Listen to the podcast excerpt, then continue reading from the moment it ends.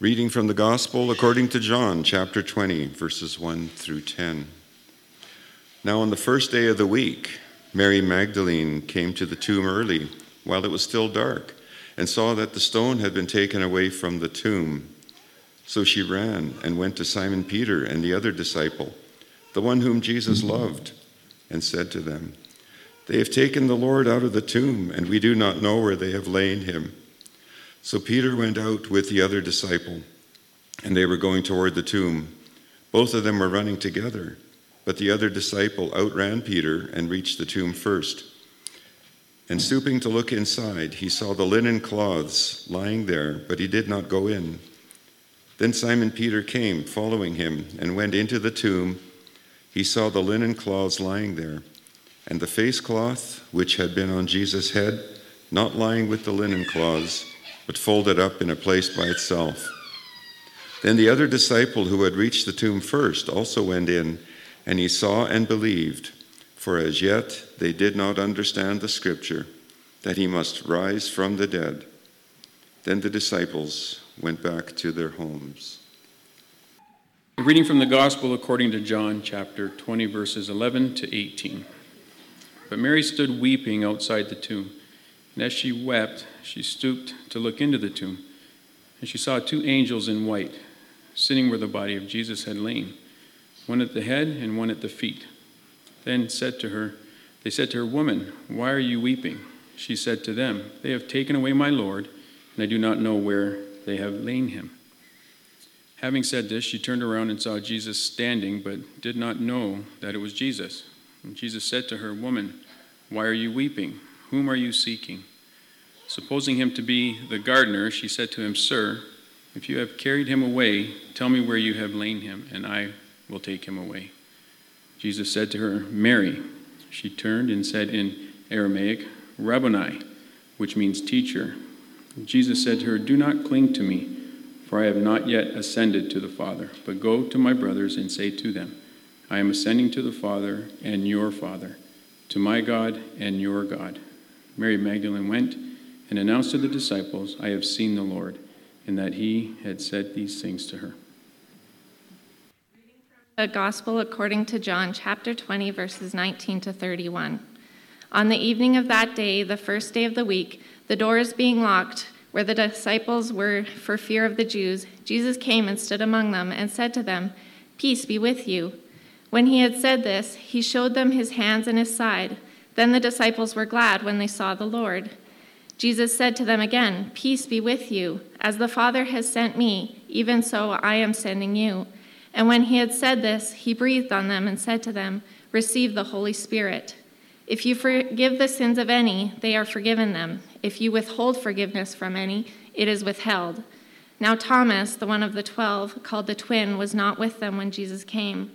So the other disciples told him, We have seen the Lord. But he said to them, Unless I see in his hands the mark of the nails, and place my finger into the mark of the nails, and place my hand into his side, I will never believe.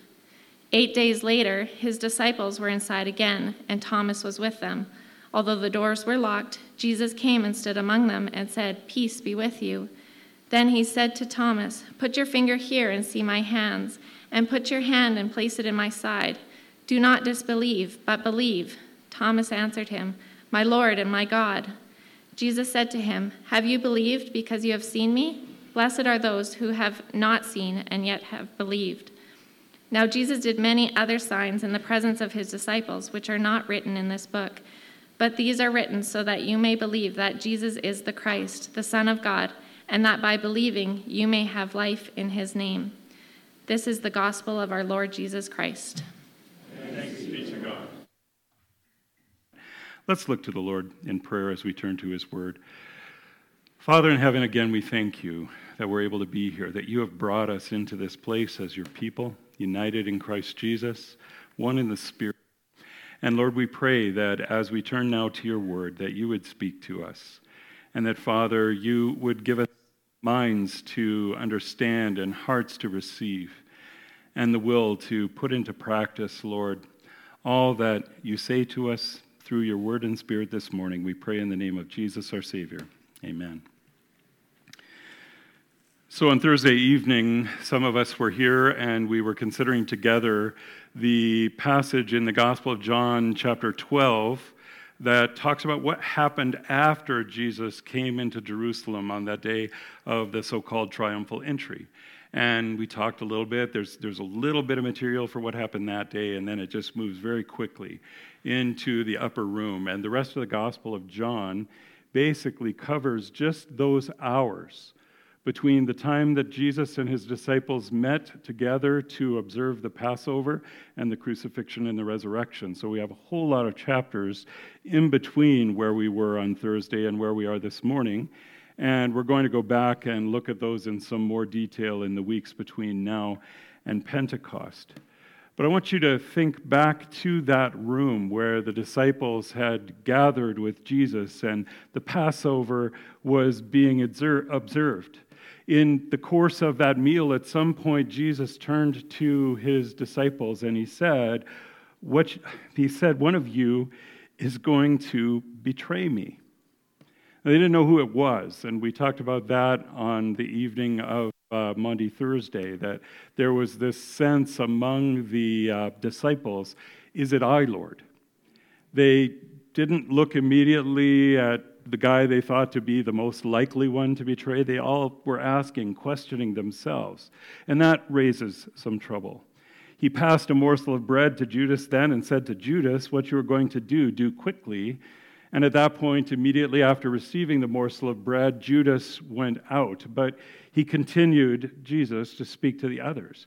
He said, Now is the Son of Man glorified, and God is glorified in him, repeating the idea that he had first raised on Palm Sunday when he said, Father, the hour has come, glorify your Son.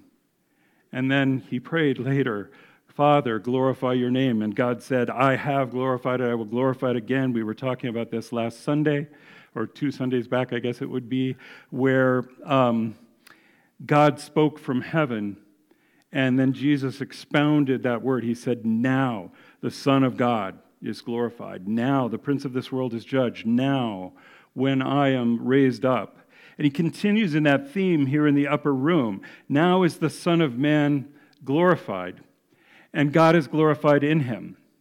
If God is glorified in him, God will also glorify himself and glorify him at once.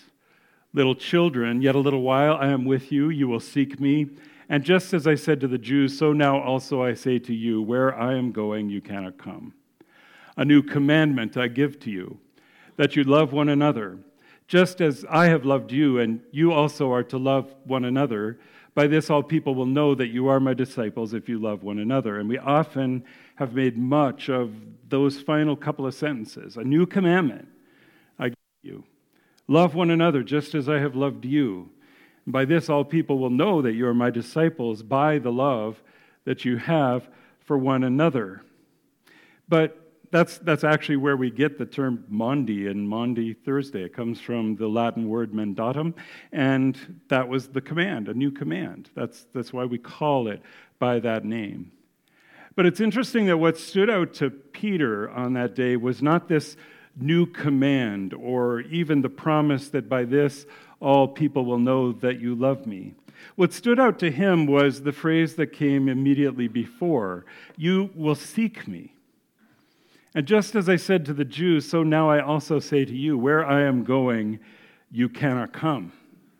That's what stuck in Peter's mind. So, as soon as Jesus had finished giving the new commandment, Peter turned to him and said, Lord, where are you going?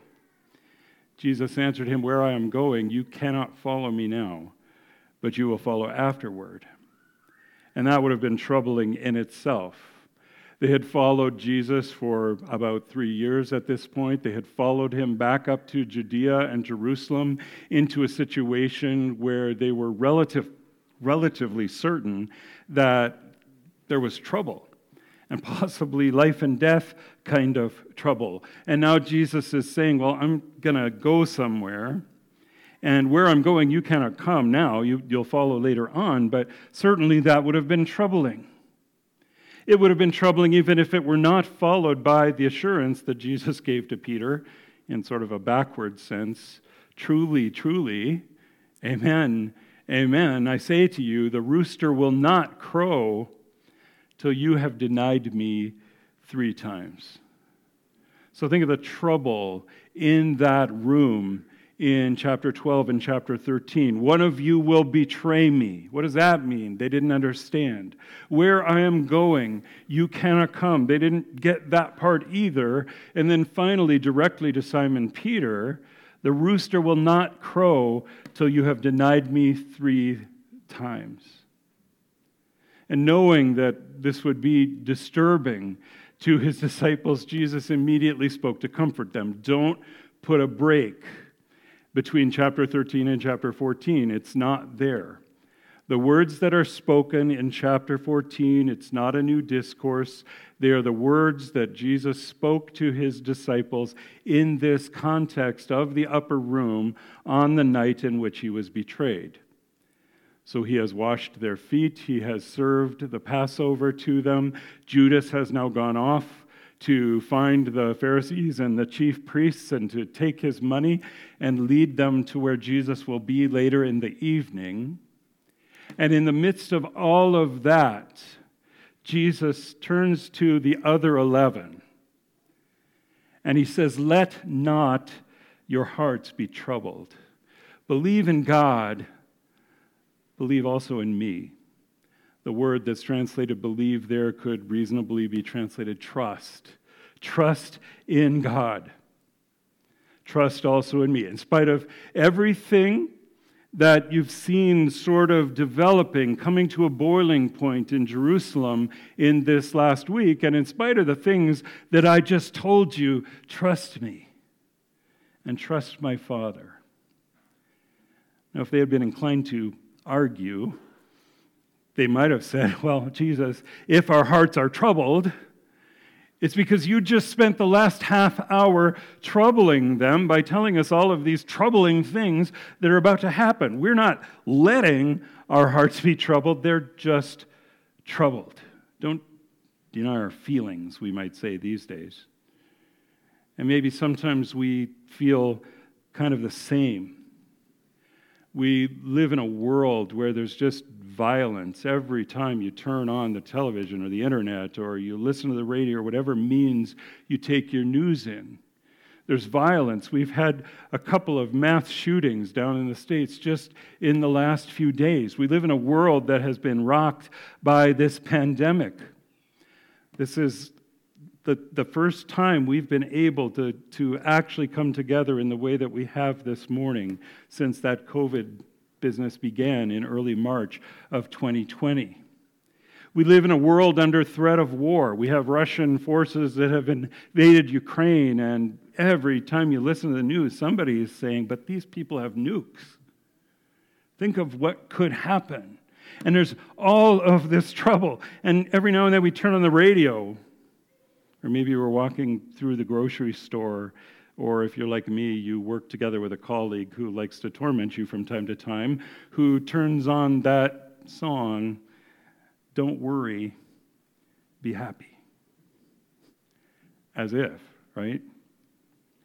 But Jesus wasn't saying, Don't worry, just be happy. Ignore all these things that are going on around you, just pretend they're not going on at all and just be happy. Live in denial. That's not his point. He's not saying, don't worry, be happy over against the vague angst of the current culture.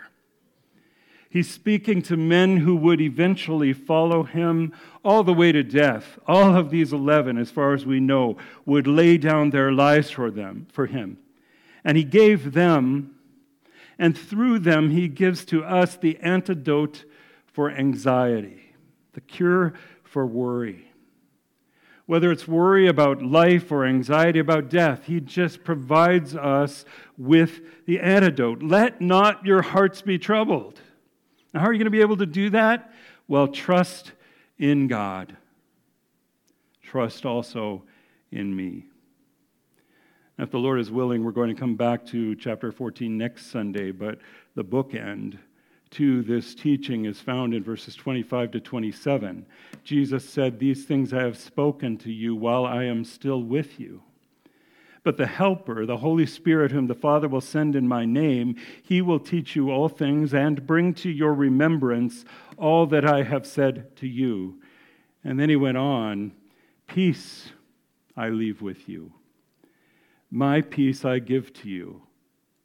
Now remember, he's saying that to people who, in the next 24 hours, will watch him die at a cross. He's saying that to people who, within the next, say, 35, 40 years, will all be martyred for their faith in Christ. He's not saying, I'm promising you peaceful, happy, lovely lives. You're going to go out from this place and you're going to raise happy families of children who grow up and become doctors and lawyers or whatever else their Jewish mothers want them to be. He's not saying that at all. He's saying, as he did on another occasion, in this world you will have trouble. But peace is my legacy to you. Peace I leave with you. My peace I give to you. Not as the world gives, do I give to you. And then he repeats it Let not your hearts be troubled neither let them be afraid. As I've already said, just a short time after he said these words, the worst case scenario in the minds of the 11 anyway came to pass. After chapter 14, Jesus says, Arise, let's go. They go out to the garden. There he is confronted by his betrayer and he is arrested. The disciples, the 11, to the last man would flee on that occasion. We noted on Maundy, Thursday, that Jesus was speaking specifically of Judas when he said, One of you be, would betray me. But looking at it from another sense, you could make the argument all of them betrayed him. All 11 ran for their lives when the soldiers of the Sanhedrin came to take him away in the garden. One of them was so concerned to get away that when they caught him by the cloak, he left his cloak in the hand of the man who tried to catch him and he ran away naked. That's how scared they were. And Peter, of course, would deny him three times. And that's all before the Roman governor ordered him flogged to within an inch of his life executed on a cross, and buried in a borrowed tomb.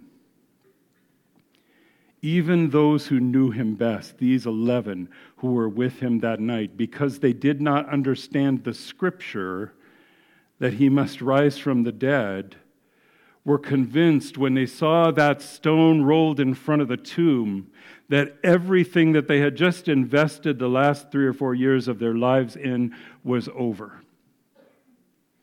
They were still convinced of that when Mary Magdalene came with the news in John 20, verse 2. They have taken the Lord out of the tomb, and we do not know where they have laid him.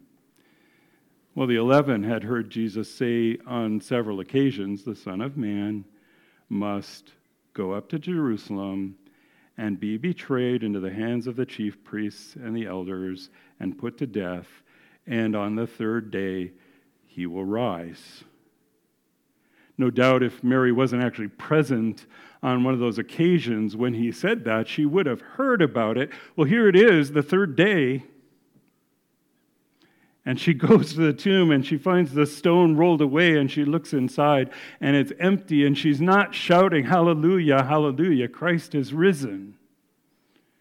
She runs back to this place where the disciples are cowering in fear and the report that she brings originally is they have taken the Lord out of the tomb and we don't know where they've laid him.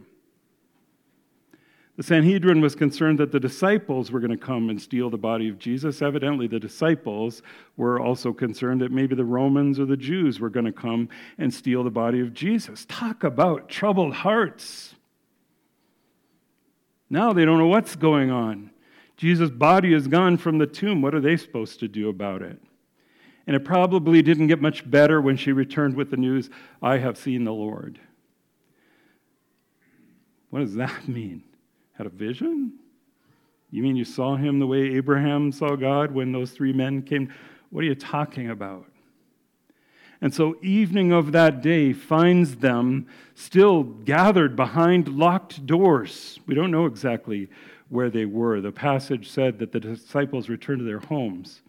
But by evening, they are gathered somewhere together, all of them except for Thomas, and the doors are locked, according to John, for fear of the Jews.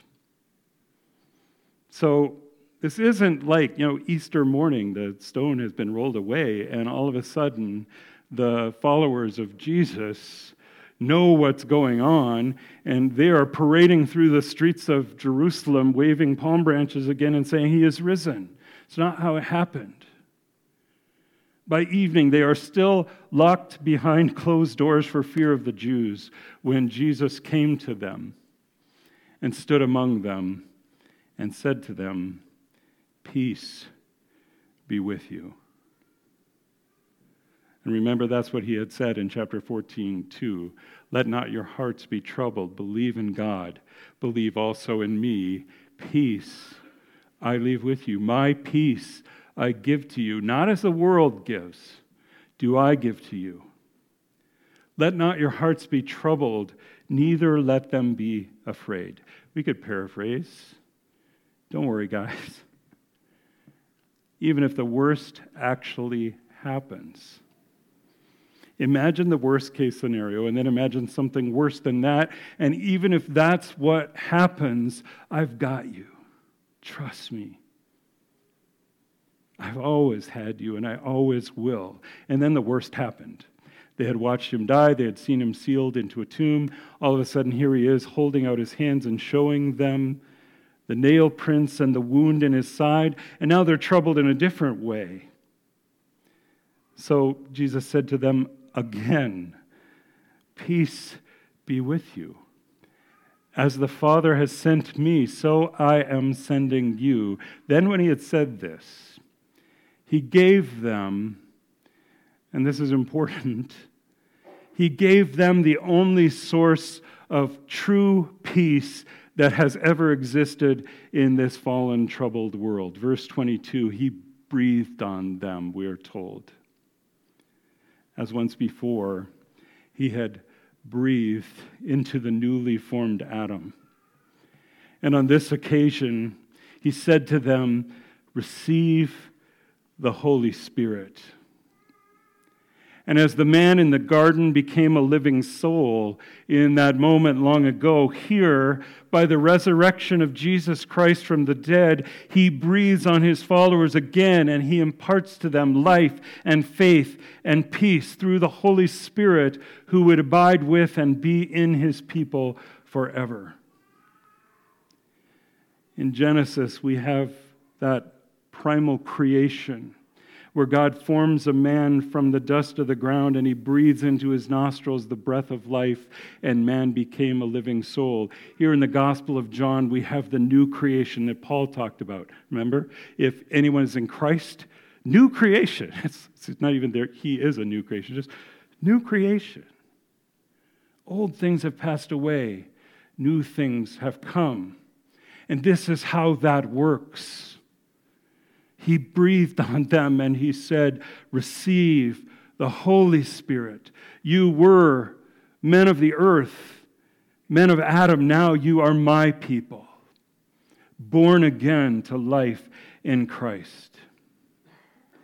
And part of the bequest that comes with that is true peace. So, how are we to achieve this peace, which seems so elusive in our very, very troubled world? Well, we don't. We don't achieve peace. It doesn't come from something that we can do. It doesn't come from the world, and it cannot be found there. Not as the world gives, do I give to you.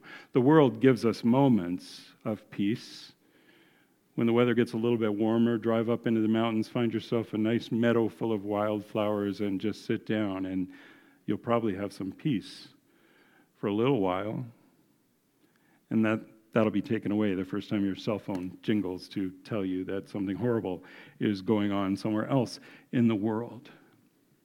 The world gives and the world takes away. But we cannot achieve peace, then we simply receive it. It's the fruit of the Holy Spirit, it's a gift of God's grace. Jesus, having risen from the dead, comes to his disciples and shows himself to them, but he knows that they need more than just this vision of the risen Christ. They need to be empowered, they need to be equipped. He said to them, As the Father sent me into the world, I am sending you. Well, that's a big task. And so he breathes on them and says, Receive the Holy Spirit. And as part of all of that, peace. You can have peace about the size of the task. You can have peace about the outcome. You can have peace about all the troubles that you're going to go through between here and there. Because I've got you. Just trust me on this. Eight days later, Jesus returned, and this time Thomas, who was not in the room on that first occasion, was there.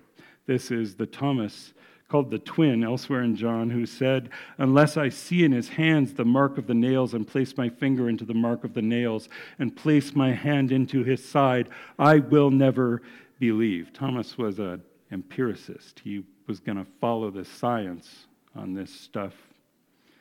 And Jesus' words when he appeared this second time were the same as on the first occasion. At the end of verse 26, he said, Peace be with you.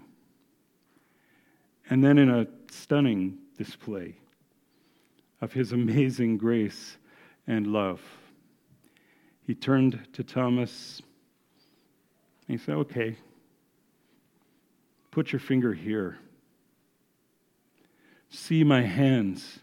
And take your hand and put it into that spear wound in my side. Do not disbelieve, but believe.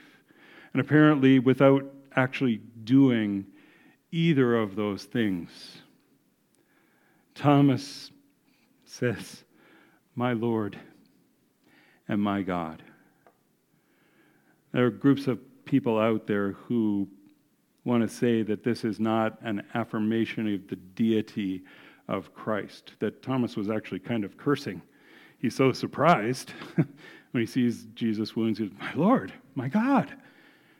It's not what this is at all. Don't ever let anybody tell you that. This is Thomas' profession of faith. He saw Jesus standing there before him and he could do no other. He confessed with his mouth that Jesus is Lord, my Lord and my God. And he believed in his heart that God had raised him from the dead and Thomas was saved. He had been lost, but now he was found. He had been blind, but now, by the grace of Christ, he could see. And Jesus said to him, Have you believed because you have seen me? Well, blessed are those who have not seen and yet have believed. Pronouncing a blessing on everyone else, all of us who have come to him through faith.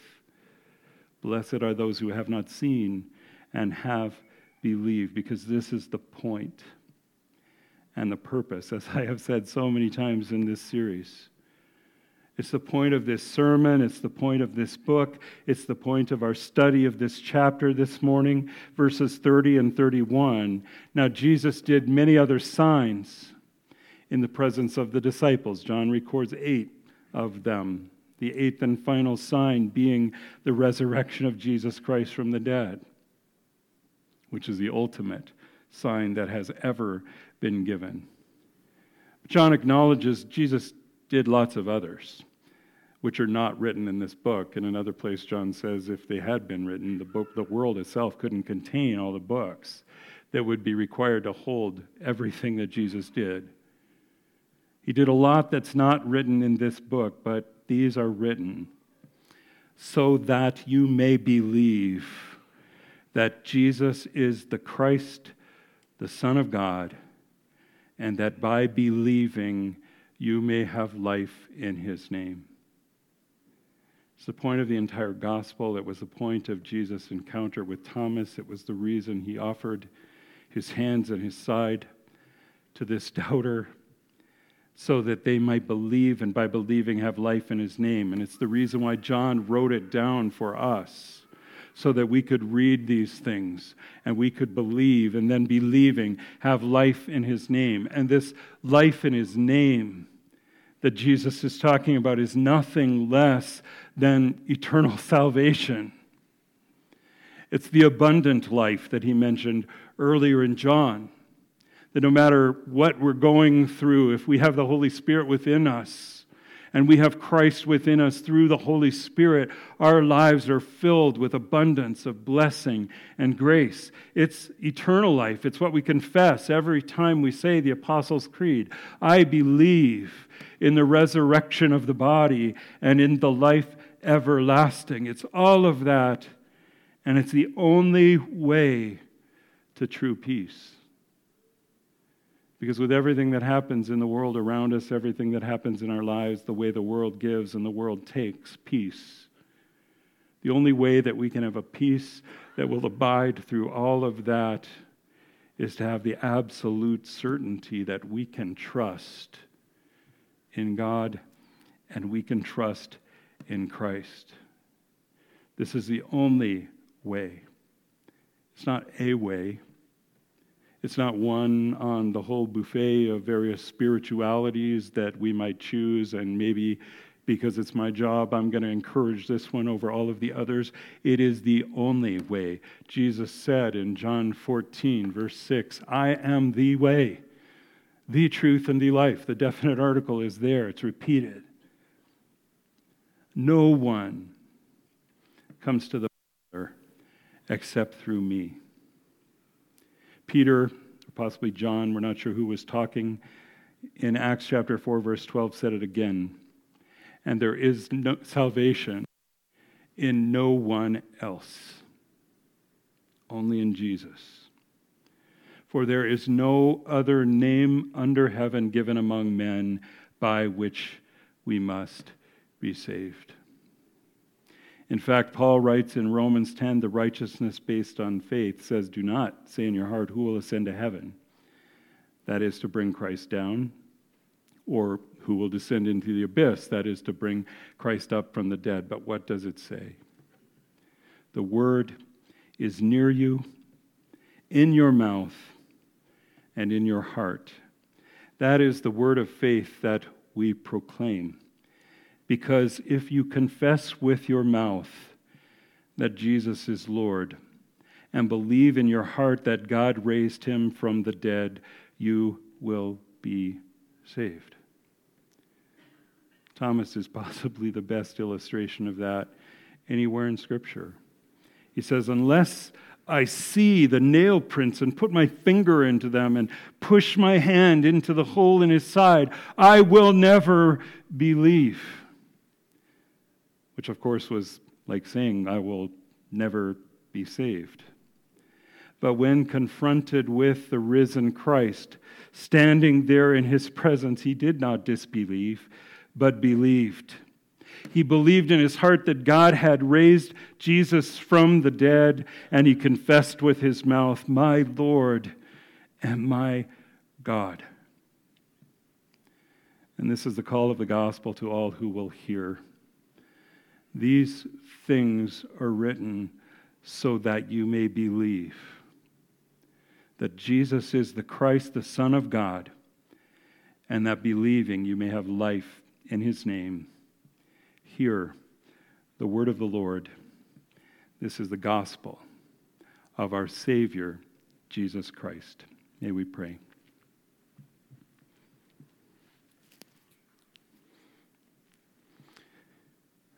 Father, give us ears to hear what your Spirit is saying to us. And Lord, as we hear your holy word testify to the resurrection of our Lord and Savior Jesus Christ, help us to believe, to fasten our hope firmly in your promises, to trust in Him and to trust in you, not letting our hearts be troubled, but rather, Father, going out in the world as ministers of his peace. Father, we pray that you would just grant us the faith to trust you for salvation, and then, Lord, the faith to trust you to equip us and empower us for the task that you have given. that whatever the troubles that might be going on in the world around us may be, we would look unto Jesus, the author and finisher of our faith, and run with patience that race that you have set before us. Lord, be glorified. Father, glorify your name in your people this morning and every morning. We ask in Jesus' name. Amen.